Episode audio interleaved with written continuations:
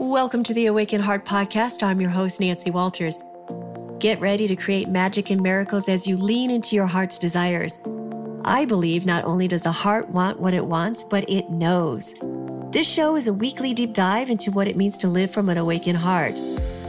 I'll be sharing inspiring stories and real conversations with people just like you who have turned the ordinary into the extraordinary. My mission is to show you how you too can be connected and heart centered in every area of your life. Your journey to aligning with more love, more joy, and your wildest dreams come true starts now.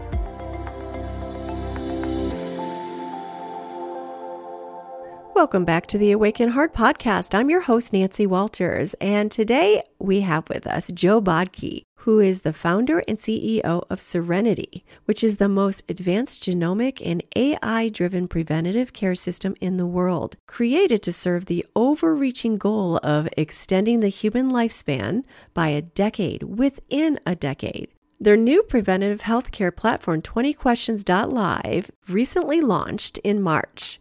The difference between early and late detection can often mean the difference between life and death. In fact, detecting breast and colon cancer at stage 4 increases survival rates by 71 to 77%. Early intervention can reverse 80% of type 2 diabetes diagnosis and prevent 34% of deaths caused by heart disease. Driven to create a solution to make early detection and treatment solutions available to everybody, Jo and his team designed 20questions.live, a first of its kind platform, free for all to use. Visitors to the site are asked 20 personal health questions before being provided with accessible next step solutions designed to close the person's care gap and bring them quickly up to date on screenings for chronic and acute diseases based on their responses. 20questions.live is backed by Serenity, the most advanced preventative medicine system in the world that uses superior diagnostic data with AI and human medical intelligence to detect genetic and real time medical risks before they become life threatening.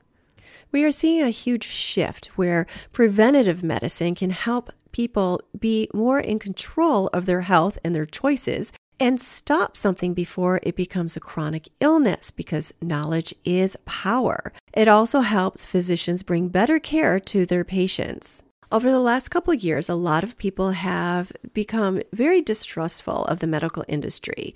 And something like 20 questions, where we're working on preventative health and preventative care, can help bridge the gap between that distrust and be able to trust the medical system that's working towards preventing something and keeping everyone in their optimal health. In this episode, you will hear ways that we can prioritize preventative health. What is population health? How can preventative care be made easy for patients?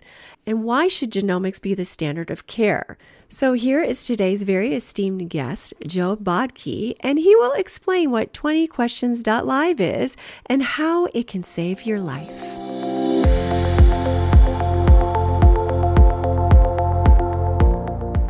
Hi, Joe. Welcome to the Awakened Heart podcast.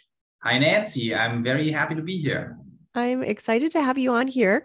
And you are, uh, as we were talking before we hit live or record, that you're in my own stopping grounds. You're Mr. Santa Monica right now. I'm missing the that warm, sunny weather right now. We've had quite the winter here in the PNW, but I heard that you guys are getting doused as well with a little cooler and and uh, it was surprisingly as- cold. But I know what you you mean. I was up in Portland over Christmas, and that mm-hmm. was tough. I mean, it was a crazy blizzard thing and everything was icy. Yeah, it, we had the winter storm then and it was quite cold. And then we just got out of one about a week and a half ago. So, and I, I can't wait for spring. I can't wait for spring. And that being said, you know, spring and getting back outdoors and getting active and being healthy.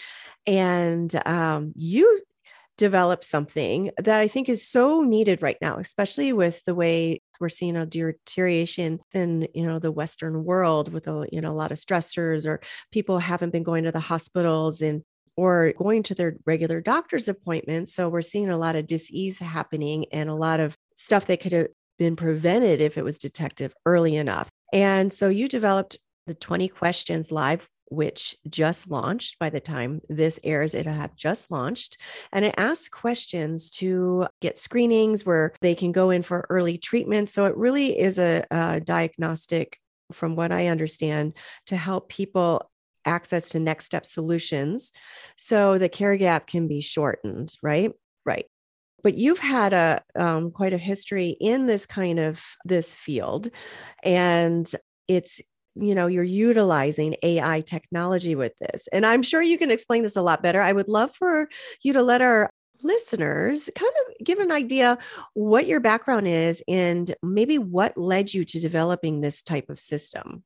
Yeah absolutely. So i'm i'm kind of a weird mix. So i grew up in germany but i'm i'm already mixed myself. My dad is thai actually. So he's from thailand. He came to germany studied medicine met my mom in med school so I grew up in a very medical household. They were both also life science researchers.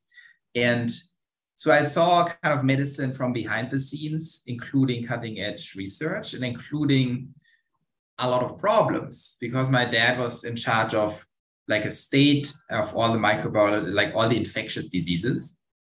And when you're in charge of that, you get all the extreme cases, right? So you get all the cases that are not primary care anymore. Some weird, you know, people who travel to Africa and then suddenly get West Nile virus, like some weird things that are very dangerous that you don't get in Germany because the, normally these bugs are not there. And as part of that, I, you know, I heard all these crazy stories as a kid or a teenager at the dinner table where my dad said like, oh, it's very, hmm, we got this young boy in or like a 16 year old and it's looking pretty bad. I don't think we can save him. And for me, as a when I was 16, I heard this like this is very disturbing. Like there's a healthy 16 year old who is now to die. Why? And then my dad said like, well, he came to us one week late. It's a two week process. If you're one week late, you die because mm-hmm. it's a highly infectious, dangerous disease, but you can treat it. And then he said, yeah, it was a typical primary care mistake. You know, they didn't ask the right questions. So you, normally you, you go through the different questions like, okay, how do you feel? Or you have a car? Did you travel anywhere? So just to exclude certain tropical diseases. And of course, no one does that, even though you learn it in med school, because normally it doesn't happen. And so they get the wrong diagnosis. Oh, take a little here, penicillin or something, go home, it get worse, let me know. But you don't have that much time in this case.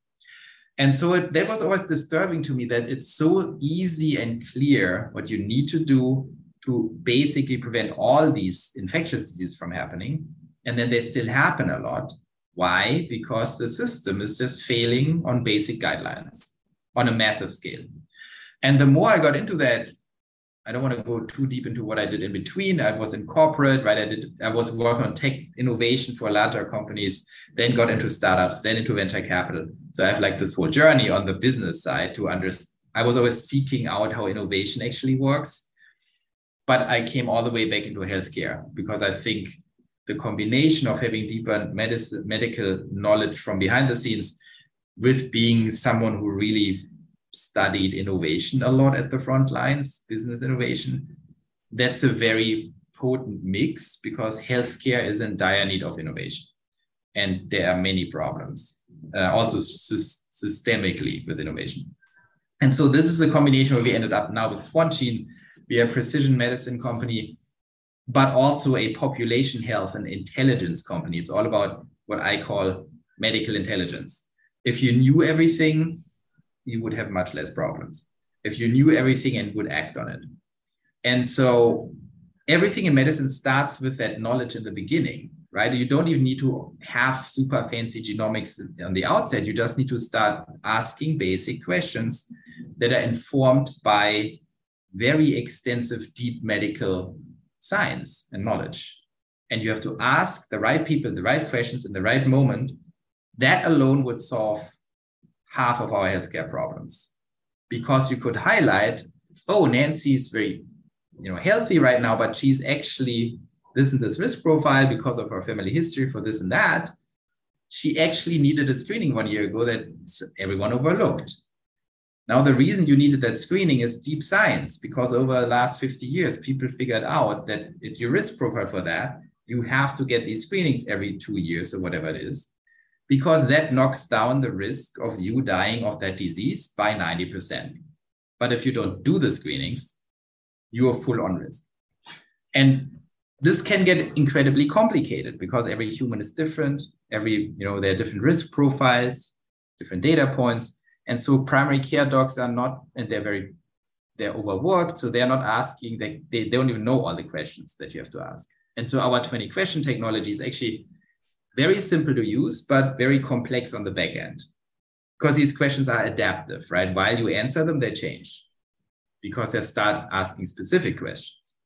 And so the system is very cool and gives you a dashboard where you see where you are late to, what screenings and what, what other things, and then guides you how to do that. And if you want to pay a little bit of money, this whole thing is free, can pay a little money, and then you get your personal medical buddy to actually help you through this whole thing. And if you want, you can pay more money, and then you get very advanced, you know, technologies to do certain medical things. If you want that, but if you don't want to spend money, you just get the 20 questions, the guiding, and the dashboard. You can even take it to your primary care doc, and you will never be late to anything anymore, mm-hmm. which would be amazing. Now, are these screenings? So maybe I go in for something that I may have overlooked or my primary overlooked. Are these screenings like, you know, preventative care or, um, you know, do they work with insurance? Because, you know, you might be screened for something that might pop up, but it's not a, you know, under the technical preventative care label that you you know that insurance will cover. Are you seeing a lot of these things that pop up that are generally covered by by your preventative care and your insurance? Because yeah. Yes so we have at Quantgene we are we are working on both ends of the spectrum right? You're working on standard of care prevention which is mostly what the 20 questions are designed for and the short answer is yes if you stay in network i mean it depends on what doctor you pick but if you pick in network doctors everything we recommend has to actually be covered under the law affordable care act mm-hmm. because these are all guideline recommended screenings. The other end of the spectrum is we, we also offer very advanced precision medicine technologies. And they are sometimes covered, sometimes not covered, but often have you know in high deductible plans you have to pay. So, but these are not standard of care. These are advanced multi-cancer detection tests, for example, genomics based, that are not not officially reimbursed as a standard procedure yet. So there becomes more complex, and you would expect to actually you know pay out of pocket okay so you you do these questions and then it will show you what you might need for screenings and then is there a more advanced way that maybe somebody that might want to have something that's outside of the western medicine paradigm more you know more eastern or alternative healing um, w- could you be recommended something like that and what your guidance might be on that yeah we have like two layers of the system the first layer is and we call that the 20 question layer, right? Mm-hmm. This is all Western standard guideline based, so we can be sure people are in insurance, right? That's kind of the reason.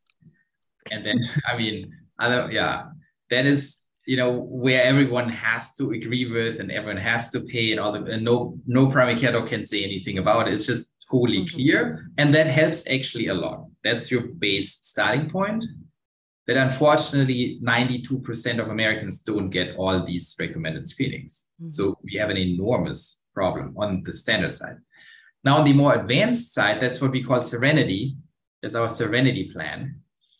We are not focused on Eastern yet in that. This is more focused on advanced genomics and imaging technologies.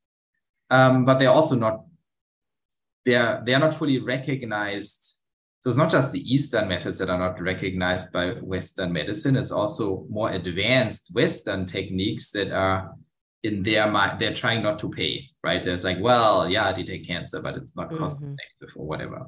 Mm-hmm. Then what do you mean not cost effective? Like, I don't want to die. What about that? It's like, well, it's not cost effective. So, so Serenity is all about advanced medicine, and as part of that, you also get consultations with much better trained preventative care specialists. And they also talk about nutrition, they talk about stress, they talk about these kinds of things, mindfulness, and how that influences cortisol and how that influences risks like obesity, cancer risk, cardiovascular. So it's also not full on Eastern, but it goes into these topics, right? So what is your social life? Are you stressed? What's your anxiety levels? And that can that these are one of the some of the most detrimental uh, factors for your health if you do it wrong. Mm-hmm. Now, what would you say? Because we've seen a complete breakdown over the last couple years over a certain narrative that's being pushed about a certain uh, medical intervention. That's, you know, they, it was a one size fits all. So a lot of people, we've seen what's happened in the hospitals. Uh, we've seen that they haven't instituted they were just sending people home. If you get worse, then call us. And people were dying. But, you know, they weren't recommending vitamin D or Quercetin or some of these other care or zinc or whatever. They weren't recommending like ways to keep yourself healthy. Like instead of just sanitizing your hand and wearing a mask, it was about getting out, breathing fresh air, getting your vitamin D, getting your exercise, manage your stress levels. So, a lot of people, myself included, I don't are very wary of the medical matrix and very wary of m- medicine in the hospital and all that hospitals. I think maybe your 20 questions and seeing that how it's an integrated approach and really you know looks like you're, you're trying to get to the root and the source and offer solutions um, for people to start trusting again because a lot of people avoided going to the doctors and avoided going to the hospitals Absolutely. and and i know only certain things are allowed to be pushed and there's even more censorship especially in california where the doctors are only allowed to say what is allowed to say they're not even even if they believe in something not to be a good course of action for a patient they're not allowed to say it because they could lose their licenses and they can be barred from so there's there's got to be that doctor patient trust and they've got to have trust in the system how can you what you're offering help all those people that have become distrustful of the medical industry? I think that's a very, very good and very, very tricky question. Mm-hmm. Especially, I don't want to go into any kind of COVID details because no, of course. very, very touchy for a lot of people on all sides. But I know what you mean, and I think you are absolutely right that there's an enormous breakdown of trust and you know, in many respects, I think it's a justified breakdown of trust because we saw that, you know, in science, there is no doubt for any reasonable-minded scientific observer that medical science has many problems, right? Called special interests and funding problems. Mm-hmm. And there are some industries like from, from health insurance to pharma that has an outsized influence of what's being done. And I think people get wise to it. By the way, it's not just medicine, it's also greater all political stuff mm-hmm. that's not science at this point. Um, it's, you know, academic science is defined as science, and academic science has a funding problem like everyone else, like politics. They're getting money from people, a lot of money from mm-hmm. food industry, from, but even things where uh, it's even true in, in, in climate research, right? Where uh, you know, even if you believe, you know, of course, it's getting warmer and humans play a role in it, but it's also clear if you would ever find out that something maybe is not as clean cut, you don't get funded anymore. So we can't do science like that. I don't know the answers to all these questions. That's why I want good science. Mm-hmm. And I want scientists to be able to ask the right questions and then find the true answers, not the answers that give them more funding. And that's in nutrition, in pharma, in vaccinations, and all these things, the problem is if you have such a distorted incentive system, you can't trust it anymore. And now maybe a majority of the population at this point gets it. And that means like, well, what now? Like, who can we exactly trust? And doctors are also victims of that, right? Because a lot of doctors try to do the right thing, but then some do the wrong thing. Some say also stupid things mm. some say the right things and you know now it's a big mess. And i think for us as a company that's clearly deep in healthcare and in medicine we can also not just walk around say random things even if they are true right? We have to, everyone has to be cautious but we also need to do the right thing. And i think it is time that we are building brands like serenity and the 20 questions where it's not just oh these are doctors trust them that's a very dumb approach at this point. Mm-hmm. But it's that's why I'm on podcasts, for example. It's about okay, you have to make up your own mind. Like if you if I expect our customers and patients and members to trust us, I need to be in front of a camera and tell them who I am and how we are funded and what we want and what our objectives are. And that's how you're building trust. I think the only way to build trust is through transparency and humanizing things also on our side, right? Who's who am I? Why am I doing that? Who do I have contracts with? Who gives us money? I think you just have to tell people. And the funny thing, or not funny, the sad thing in healthcare, you know, if you look at whatever, like if you look at cars, Elon Musk, everyone knows Elon Musk. He's there. You might hate him or love him, but you know who he is and you know what I like he, what he's doing on Twitter. I mean, exactly. I don't know what the bigger motive is, but I like how he's uh, how he's cleaning he's, up Twitter. And he's transparent, right? He's yeah. like whatever you think of him, you can get information from him, and then you can form your opinions. Is he lying? Is he not lying? But at least there is something to deal with, and you know, it comes to across to me as someone who really, you know, is himself and tries to do his things. Mm-hmm. Now, if I ask you for, you know, when was the last time a pharma rep- like a Pfizer representative, for example, explained to you who they are and who how he earns his money and all these things, or a United Healthcare executive, right? So it's very intransparent, and I think that's a big mistake. Mm-hmm. I think we have to personalize medicine. I think people are getting smarter and understand being a doctor alone is not enough. It's like the question, who are you and who are you? Right. And why do I trust you? And we have a relationship, and that's how it should be. Or in bigger organizations, who is the CEO? Who's the founder? What do they actually want truly? And the only way to form an opinion is transparency and having open discussions. And I'm not saying we're doing everything right, but we want to do everything right. Mm-hmm. So I think that I think that makes a difference. And then do you believe me or not? Well, that's why I'm on camera and you can form mm-hmm. your opinion. Is Jo like a weird guy I don't trust? Maybe some people think that and then they shouldn't trust me. Other people might might think, well, I don't know, Jo comes across as like authentic, so I trust him. And then I think we have to go back to the basics. Like mm-hmm. If you trust your body and life to some brand or some solution, get to know these people. I think that's very important. Mm-hmm.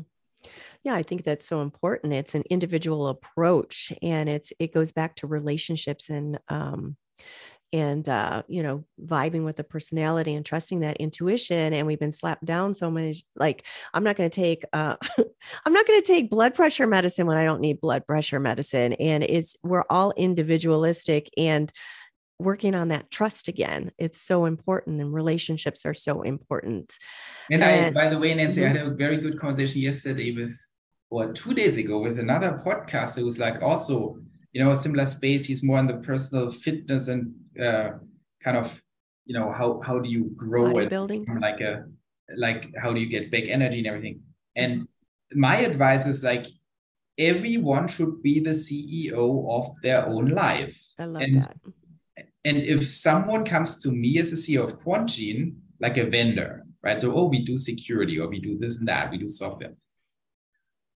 I am the decision maker, right? You can't just come in here and say, "Oh, Jo, out of the way. I know how to do your your your doors or something." It's like, dude, I'm paying you, so you have to tell me what the plan is, and I make a decision. Maybe I ask someone else. In healthcare, that's how the patient-doctor relationship should be. The doctor should be a specialized smart expert who advises you mm-hmm. on what needs to be done. You listen to him or her and form your opinion. And if you say like, wait, but I don't totally get it, that makes no sense. So you're saying I should take this and that thing, but I'm also obese. I read obesity is bad for my health. Shouldn't I just lose weight and go jogging more or something? And then body positivity. Body positivity. I know, but so exactly. So, you know, I think we live in like trying times because mm-hmm. there's so mm-hmm. much fake news and weird stuff out there and twisted interests that it's a little bit te- a test for all of us. Mm-hmm. like an evolution. Like back in the days, if you weren't cautious, something kills you. I think nowadays, if you're not cautious, you're doing dummy things, you kill yourself, kind of like it ends badly. And I think what you need to get, everyone should get trained and it's like be your own CEO. Mm-hmm. Like say, well, listen to everything. Also, don't shut down certain media because it it hurts your feelings. Like no, try to get the information mm-hmm. then connect the dots and make an assessment. Does that make any sense what that person is saying?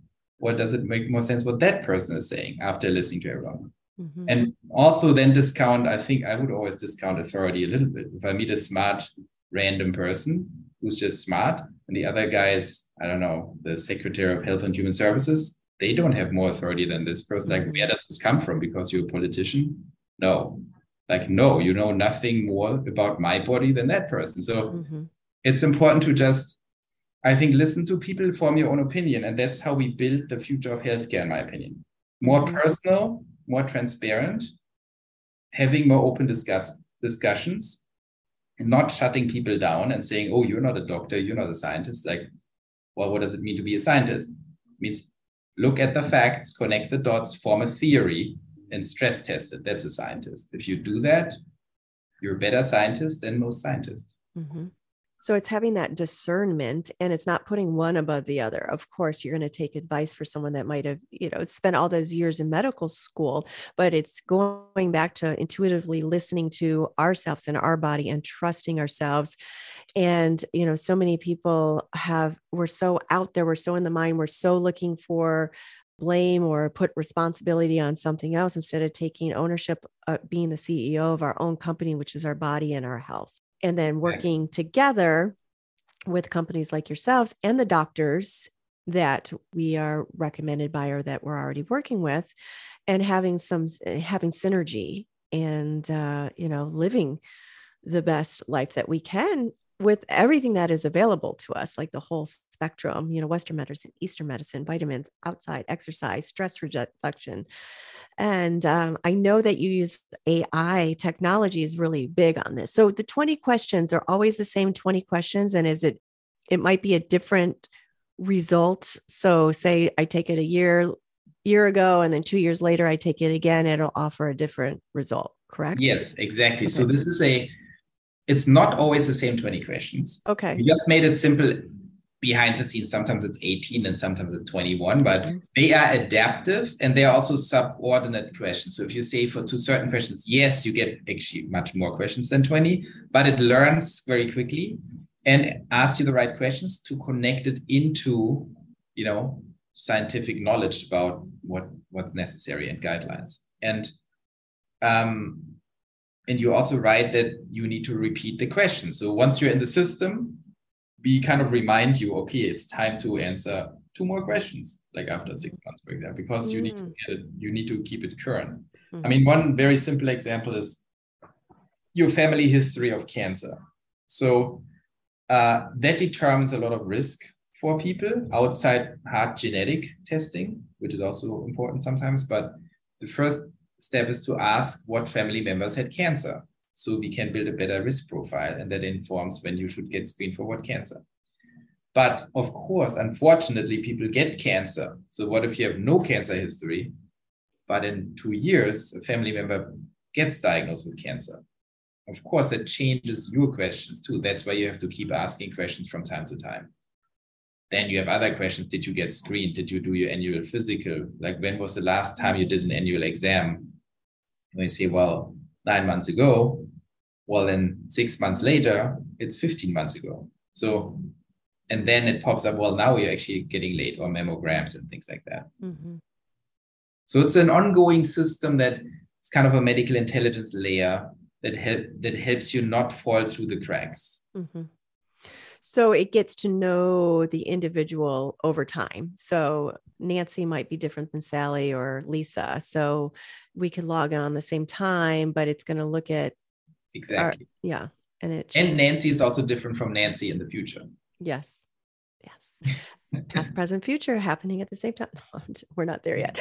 Um, so what about somebody like myself who's adopted and i don't have any medical history for uh, family members and besides getting your whole genetic profile done how does well, it get to know myself it's a very smart question and a very tricky one because obviously we are talking about your biological family if you don't know that family mm-hmm. then you don't have a family history mm-hmm. and that puts a big question mark on it so there's a big chunk missing. And of course, you can compensate that actually very effectively with genetic testing, but it needs to be clinical grade genetic testing then. Mm-hmm. That's the only way I see how to do something about that. And that's also something because we are a genetics company, there are these upgradable services, but that's that is unfortunately out of pocket mm-hmm. because your insurance is going to say, I mean, there you run into exactly these problems. The insurance, you don't need to be a rocket scientist to figure out that you should get genetic testing for your risk profile. And obviously that's very important, but the insurance says, no, it's not important. And why do they say that? Because they don't want to pay. Because they know, well, Nancy is probably not going to be with us anymore because she's going to, in average, switch her insurance plan every two and a half years. Therefore, we are not willing to invest that because someone else benefits from it, which is like as dark as it gets. But that's exactly literally what they tell us. My God.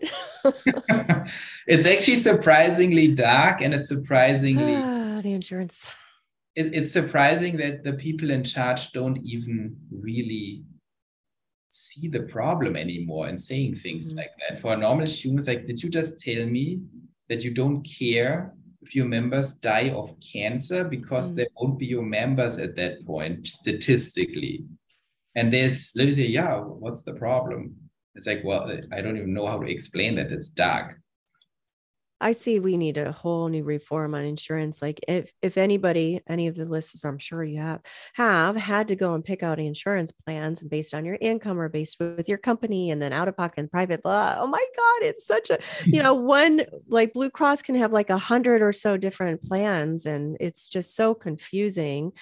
And uh yeah, so yeah, I, I can't wait till that whole thing is over. What then it will help what you're trying to do even well we actually like, and that's what where Quantgene is going is clearly you know we are building on the serenity on the advanced medicine side already a supplemental plan that costs $99 a month that gives you access to advanced precision medicine uh, and that works with ppo plans so we are moving into that direction because i know in the end of the day in the end of that innovative phase or revolution we are in we need to be a health plan because if you're not a health, you need to have a new form of plan that says, mm-hmm. okay, you pay a certain amount, probably less than current plans, but let's see about that.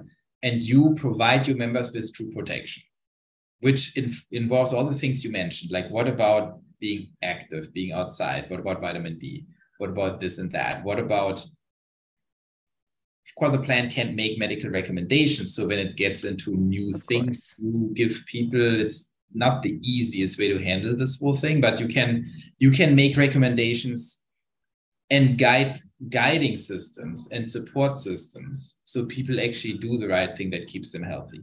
Mm-hmm. Because there is what I learned is like doing this for a while now digging very deep into the healthcare system. There are two sorts of problems.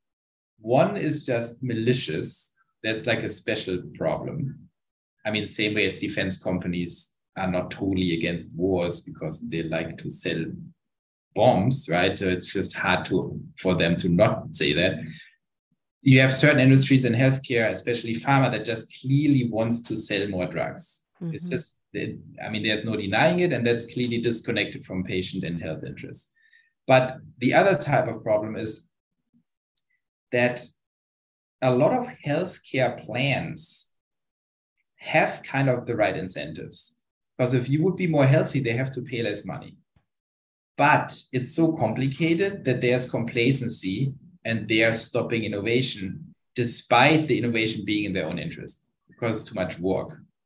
And so, on that front, the system would actually be very supportive for more innovation.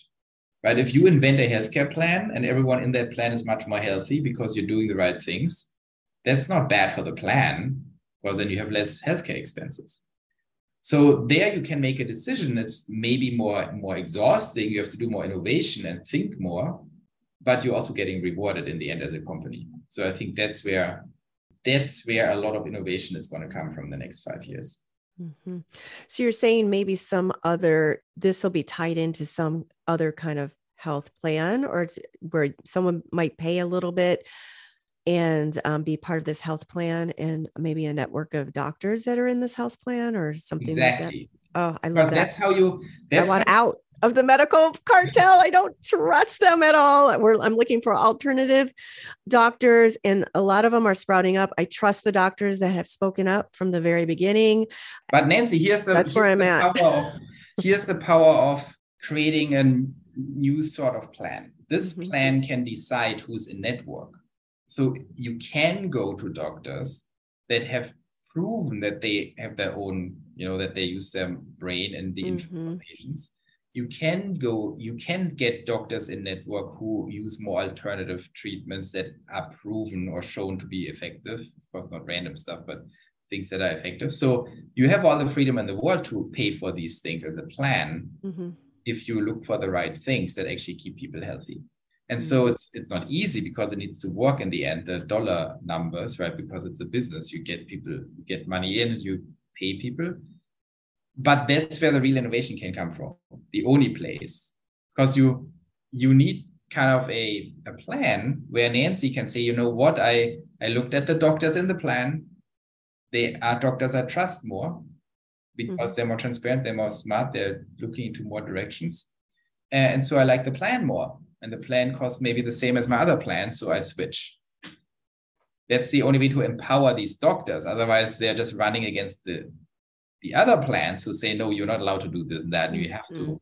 do certain things. And um, that, so that's why I believe that's like uh, from an entrepreneurial point of view, the, the answer. You, if you don't get to a plan level and create new plans that listen to patients like you and your listeners, and builds a network of doctors that these patients actually trust and like that's how you do it because someone has to be the payer and that that then creates a good or bad plan depending on what they're willing to pay for mm-hmm.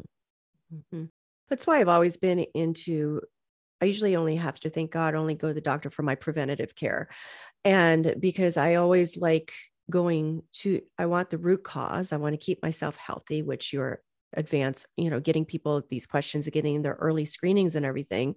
Because I would go to a doctor for something and I'd be like, they're like, here, take this pill. No, I don't want a freaking pill. Tell me what's wrong with me. And I was like, God, and this is way before I even like knew as much as I know now. I'm like, why do they just want to push these pills? I don't want to be on a pill that's going to do A, B, C, D, E, F, G, H, I, J, K, L, M, N, O, P side effects but yeah i that's what preventative is so important keep our bodies from getting these types of disorder and diseases that's going to alter our Absolutely. quality of life. That's 100% true. And again because i'm i'm you know we have a lot of things going on in healthcare and things and everything i, I always have to be a little cautious but it's like you don't again don't need to be einstein to connect the dots. Like you know medication by definition is some highly refined chemical that does very specific things in a very like unnatural way to your body. And that is pushing you out of balance. And so sometimes that might be the right thing right? If you have something that would naturally kill you you have to push yourself out of balance mm-hmm. because balance means death. For example bacterial infections. There was a 70% you know mortality rate for some very basic infections a lot of people have uh, today it's like oh penicillin you're done. Well unfortunately we don't give penicillin anymore. It's like we give these broadband antibiotics that are very bad for many reasons. So mm-hmm. anyway so this i'm not saying medications are bad but you have to be aware if you take medications in nearly all instances they do something very unbalancing to your body with a lot of ripple effects. And so the odds, if you don't have a condition that is really dangerous, that naturally would push you off, the odds that a medication is helpful are not that high. Mm-hmm. And in in America, it's a very medication friendly system, right? In Germany, there there's much more constraint on medication. Mental health, for example, is also a, a crazy thing that's going on. Like in, in Germany, to get a mental health prescription for some, you know, psychiatric drug is very difficult because we would say stuff shouldn't like just fly around. And here everyone's like, oh, I can focus. Let's get some Adderall. It's like, right. Have you ever read the side so effects or long-term effects and all these things? Is is very bad. So I can also, I'm totally with you on that side. You have to be very, very protective of your body and your natural balance And it always sounds a little esoteric, ooh, the balance and the spirit. You can just That's break true. it down to hormonal things, right? You can say, like, well, we know exactly what it does. You know, that amps up your cortisol or brings it down or, or messes up your testosterone. Like all these things are measurable. It's not like theoretic. And then you have the ripple effects. So, yes, I would stay as natural as you can. You just have to understand at what point you have something that really requires medical attention, of course. Mm-hmm. But preventatively, or if you just feel a little bad or can't focus or something, then maybe there are deeper reasons that you should mm-hmm. And be able to go to a doctor and talk about these things and then offer maybe, I mean, because I've seen people certain you know changing their diet or certain um, nutrition or you know eliminating certain things or, uh, or or some kind of supplement and it's gone away so being able to offer these different approaches instead of here take adderall or here take this or that which is good for someone that is really imbalanced. If it does come to that and these other things don't work and western medicine does have a lot of great things. I mean jesus they made so many great strides and you know if you're going to get in a car accident you really freaking you know need yeah. it but what you're helping do is to help people detect this early on before it becomes something before it becomes something that's out of balance in your body. So if you know you're inflamed or something's happening something else in your body is out of balance. So it's like you were right it is it's not just esoteric because it's it's an overall approach. You, you know it's mind bodily and spirit. It's it's your whole body not just like this wound or this whatever. It's a headache. There's other things that are going on. Maybe a muscle tension all that stuff. So another example is also a1c testing. I'm a big fan of a1c testing so that's like three months average uh, blood glucose levels. That is a huge insight into what's going on. Also slightly contested a little unclear is it guideline recommended to do it every year or not and for whom? So we gravitate towards saying everyone should just do it because it tells you if your blood sugar is off. And your blood sugar is a huge insight into what's going on. Like is your diet wrong? Is you are you overweight? Are you stressed all kinds of things. And getting blood sugar under control is very important. It's an enormously damaging problem diabetes and all the follow-up problems. And a lot of people could be detected much earlier that they are pre-diabetic for example. And it's not just overweight people by the way. It can also be people who look in good shape but they have a sugar problem. So there are many little things. And early detection is that's where your body is least out of balance right if you wait too late it's you have a lot of problems mm. and it's unnecessary you just have to answer a bunch of questions now what are you seeing as far as diseases or disorders between it being genetic or environmental are you seeing a change in that your father is Oh, okay. you were frozen for a second. I, I lost you for a second, but I think your question was genetic versus environmental mm-hmm. and how yes. The diseases. Of course, it's a very complex question, but the bottom line is that we understand genetics more and more. And I would say it becomes more and more clear that an enormous number, if not all diseases, have a genetic component, but they also have a huge environmental component. And what genetics really does is not telling you, oh, you're going to get that condition. It go, it's going to tell you, are you more at risk? Mm-hmm. Exactly. So if you have, for example, a three or 10x higher risk for Parkinson's or for Alzheimer's, um, or for a specific cancer, like, oh, you're at three times higher risk for, for lung cancer. Does it mean you get it? Of course not. It tells you you're just more at risk. And what mm-hmm. I always advise our uh, members and patients is well if you know you're at very elevated risk why don't you go into or we can help you with that why don't you look at what what are these factors that drive up the chance of getting that mm-hmm. cancer? Because you really have to watch out on that. And and for alzheimer's of course we know it's some people call it type 3 diabetes right? It's if you constantly have elevated blood sugar and you have all these metabolic problems that seems to make it more likely that you develop neurodegenerative diseases.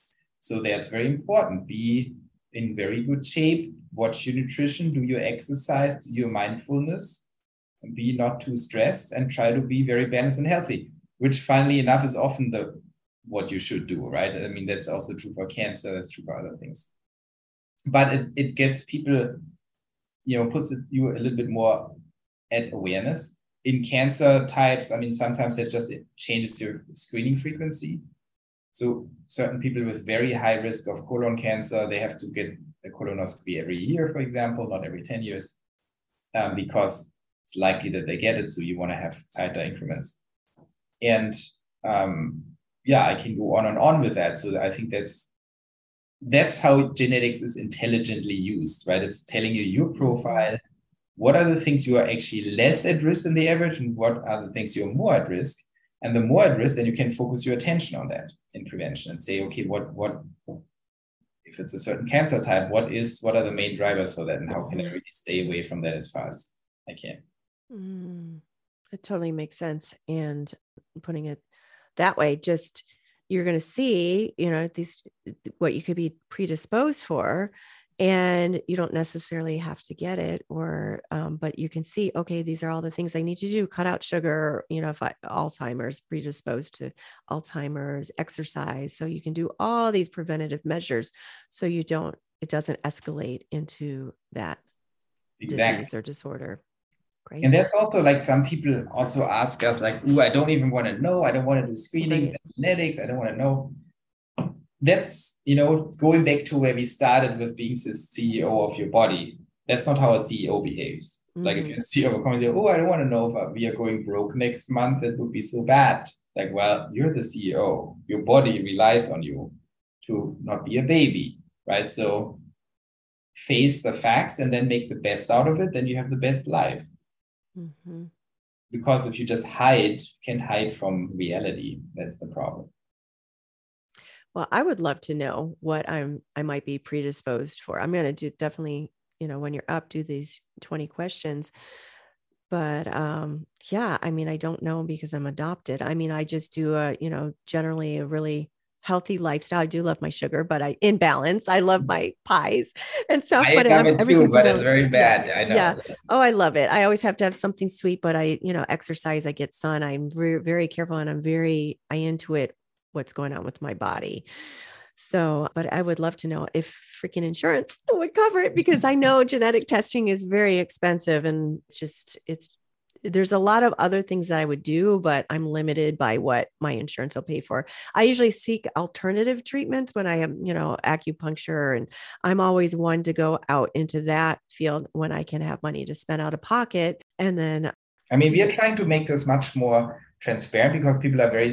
If you go to your insurance and conventional doctor and order start orange genetic test, it can go out of hand. So we, you know, we offer a very clean cut thing. It's $950 and you get it out of the way. It's all mm-hmm. 20,000 mm-hmm. genes plus consultation, including pharmacogenomic testing, which is like which genes, which variants do you have that impact any prescription drugs you take, where you need different dosage. And that's, course, you shouldn't take any drugs anyway if you don't need to. But if you get an accident or get diagnosed with a bad disease, it's very important mm-hmm. to know that because for cancer patients, like if you do pharmacogenomics, that excludes certain chemotherapies because you see now we are seeing much more why people die under chemotherapy, right? If you have these variants, it just kills you, the chemotherapy. If you don't have the variants, it doesn't as much. And that's a very necessary thing now, genetic testing for these pharma interactions if you have any kind of complex treatment. But beyond that, you know, that's what we are trying to introduce, like precision medicine on a very on the highest precision level and quality level for, I mean, $950 like, is kind of, of course, a lot of money, but it's also a once in a lifetime thing. Mm-hmm. Whereas if you go to an insurance company, it's like, oh, you only need BRCA testing, it's only 290 bucks that you have to pay. Well, you get one gene, not 20,000 genes. So next day you kind of say, oh, by the way, now you need like whatever KRAS testing or something, or you need this and that. And it's basically what they're saying, look, one gene is 950. We are not paying for that. We are paying 290 for BRCA well, but do we have to do this 20,000 times to get mm-hmm. out? So that's what they're not telling you. And then, so we believe like, okay, you need a thing that tests you completely on all your genes, gets the core data from the lab. And from there, if there's new learnings in the future, we know that in the cloud. Mm-hmm. Because we basically read all your genes, we know all the genes. And if there's no knowledge on a certain variant, maybe there comes new knowledge in one year that explains what that is, but we don't have to test you again because we already know the variant. It's basically like taking a big photo of Earth, of a planet, of your planet. And even if you don't understand what something means today, in the future, once we figure it out, we can still connect it because we have the photo. Whereas they say, like, well, we're not paying for that. We are only taking this tiny little photo here because we know that. And then we have to take 20,000 photos. But mm-hmm. only $950 for all that? Like, I, I don't know. Like, everybody needs to get this. I would spend I like so. 950 huge... isn't bad at all. No, it's not bad because we, we compressed it into a singular workflow, right? We say like, no, mm-hmm. what is the cheapest we can make that, the most affordable with no compromises? Like mm-hmm. get all 20,000 coding genes and read them all out and analyze it. Um, and that's the price. Mm-hmm. And it's like it's it's more like an approach innovation because you know that's other people might say it's like 2000 but no one is going to say that would be 20000 but if you start doing individual genes yeah then you have a big problem because you run the whole thing and then you have only one gene and next time you need to run it again and this is expensive. The laboratory core infrastructure is expensive. So we try to do it once for everything. And that was a dramatic improvement in cost but now the insurance says why would we pay you 950 if we can pay this guy 290 and then we say, because it's one gene, we do 20,000. It's like, well, but for her, I mean, she's probably not with us anymore in three years. We don't care about the rest. We do oh this. My goodness. My goodness. Yeah. I always thought it was like, you know, $5,000. Maybe I looked into it years ago and was a couple thousand dollars. I mean, 950. I'm like, I'm going to put that on my, uh, my wish list. So where do they go for that?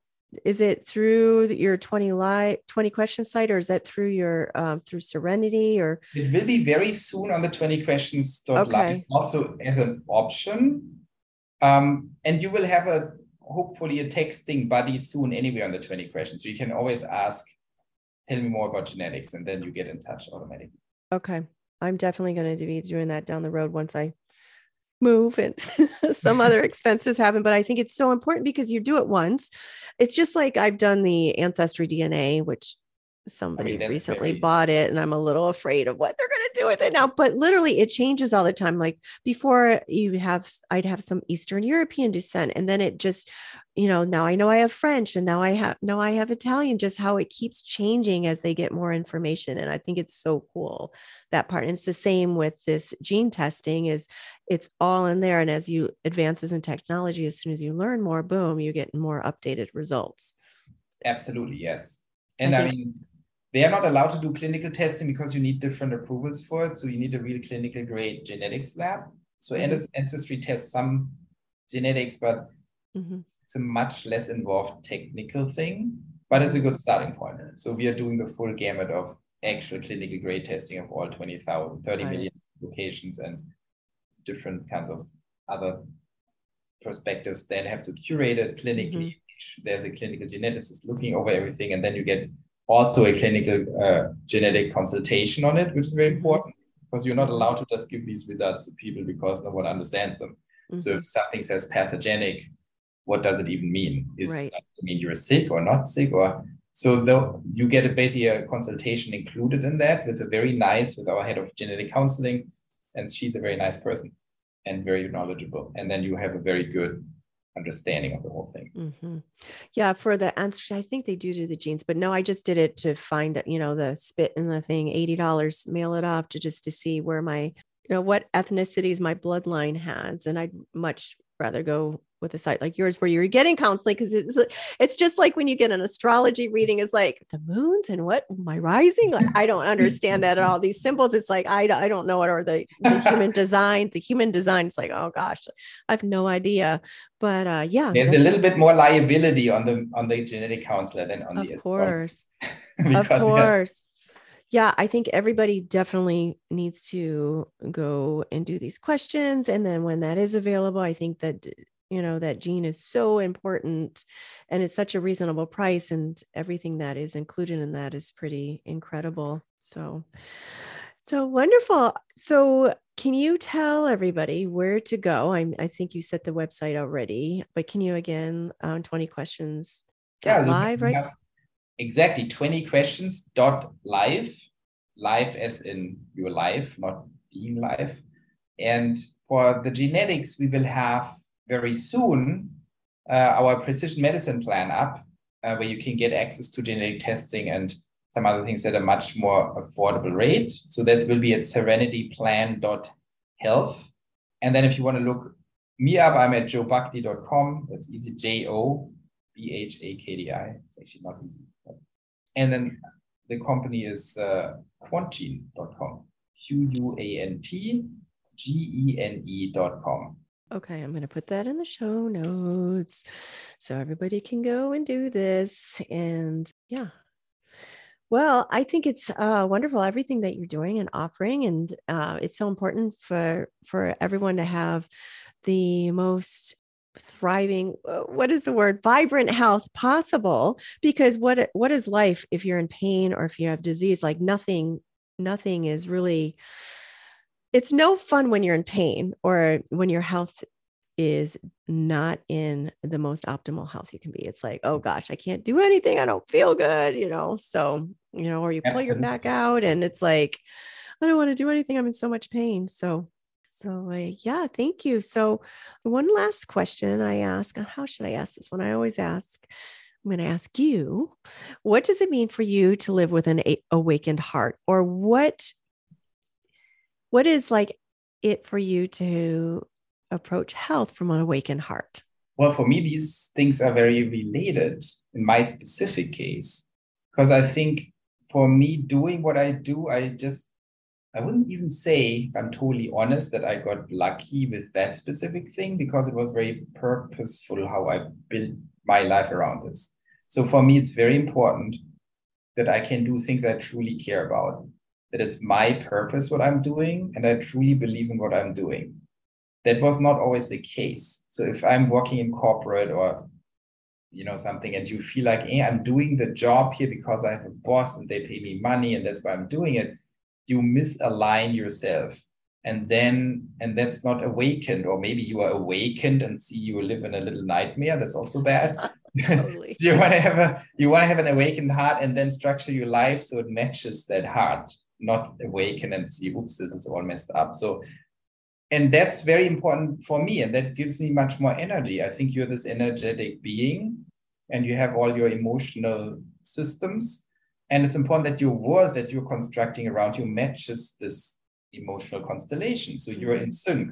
That's what really harmony means. You have a bunch of emotional incentives that are you, and you have a world that is around you that you can influence. And if they're in mismatch, you're in constant pain, emotional pain or unfulfillment, you shut down because you don't want to get hurt. Like you want you don't want to get constantly confronted with not getting, not living your best life. And if you rearrange that, you're much more free flowing. And I think that's very powerful. And that then affects your health. Mm-hmm. Because if you if you have free flowing energy, like if everything is aligned, I sound like a Californian, but it's. but, I use that all the time. Aligned, sovereign. I think this alignment is what it means. Like, what do you can you truly explore who you are and what you really want, and not be skewed by some narrative from outside, and then measure the world you constructed around you against that, and then see is that in is that in sync? When I take action, is it the action I want to take? Does it move the world in the direction that makes it a nicer world for me and that's more aligned and if that is the case then you're on a winning path mm-hmm. then you're more happy and i truly believe that happiness that comes from that upward like trajectory whatever that means for you is the key to health because that keeps you actually healthy because if you're super in shape and you work out every day and you get your vitamin D, but you do it under stress mm-hmm. because we're like, ah, I'm, I'm, I'm like haunted or something. I need to have a perfect body. That's not healthy. You're going to get a heart attack at some point. But if you're just driven inter- intrinsically by your motivations and the world plays along because you arranged it that way at some point, it's hard, but once you're there, I think that makes you happy and happy makes you live longer. Mm-hmm. And that's such a wonderful, beautiful feeling to be aligned and to be doing something that you because we spend so much time working and to wake up on sunday and dread going to work and hating your boss and hating your work and just finding no fulfillment like you said you could work out you could get your vitamin b you could eat eat perfectly but you're going to just not have that alignment and just be miserable and wake up awaken and be like this sucks. but when you align, yeah, when you align it all, like, you know, that's an awakened heart and you're giving back, like being so happy or being so fulfilled in what you're doing and you you know that you know it's helping so many people like that that's the best of all worlds. Yes absolutely Yes. Well, Jo, thank you so much for this conversation. And uh, I can't wait to, um, I'm going on. I can't wait to go on once this launches and uh, answer my 20 questions. Amazing. Yeah, Thank you so much, Nancy. I can't wait to, to get the site up and, you know, welcome you as a, as a user. That would be amazing. Oh. Um, yeah, thank you so much. It was a lot of fun. And I love your podcast. I oh. hope you have a lot of success and a lot of inspired um, listeners. And yeah, hope to see you soon on 20 questions. Yes. Thank you so much. Have a great day. You too. Thank you. Right. Bye. Bye. Thank you for listening to this week's episode of the Awaken Heart podcast. If you've enjoyed what you've heard today, share it with a friend. And if you haven't already, head on over to your favorite podcast app to subscribe, rate, and review. If you have any comments, questions, or feedback, you can reach me at the awakenheartpodcast.com.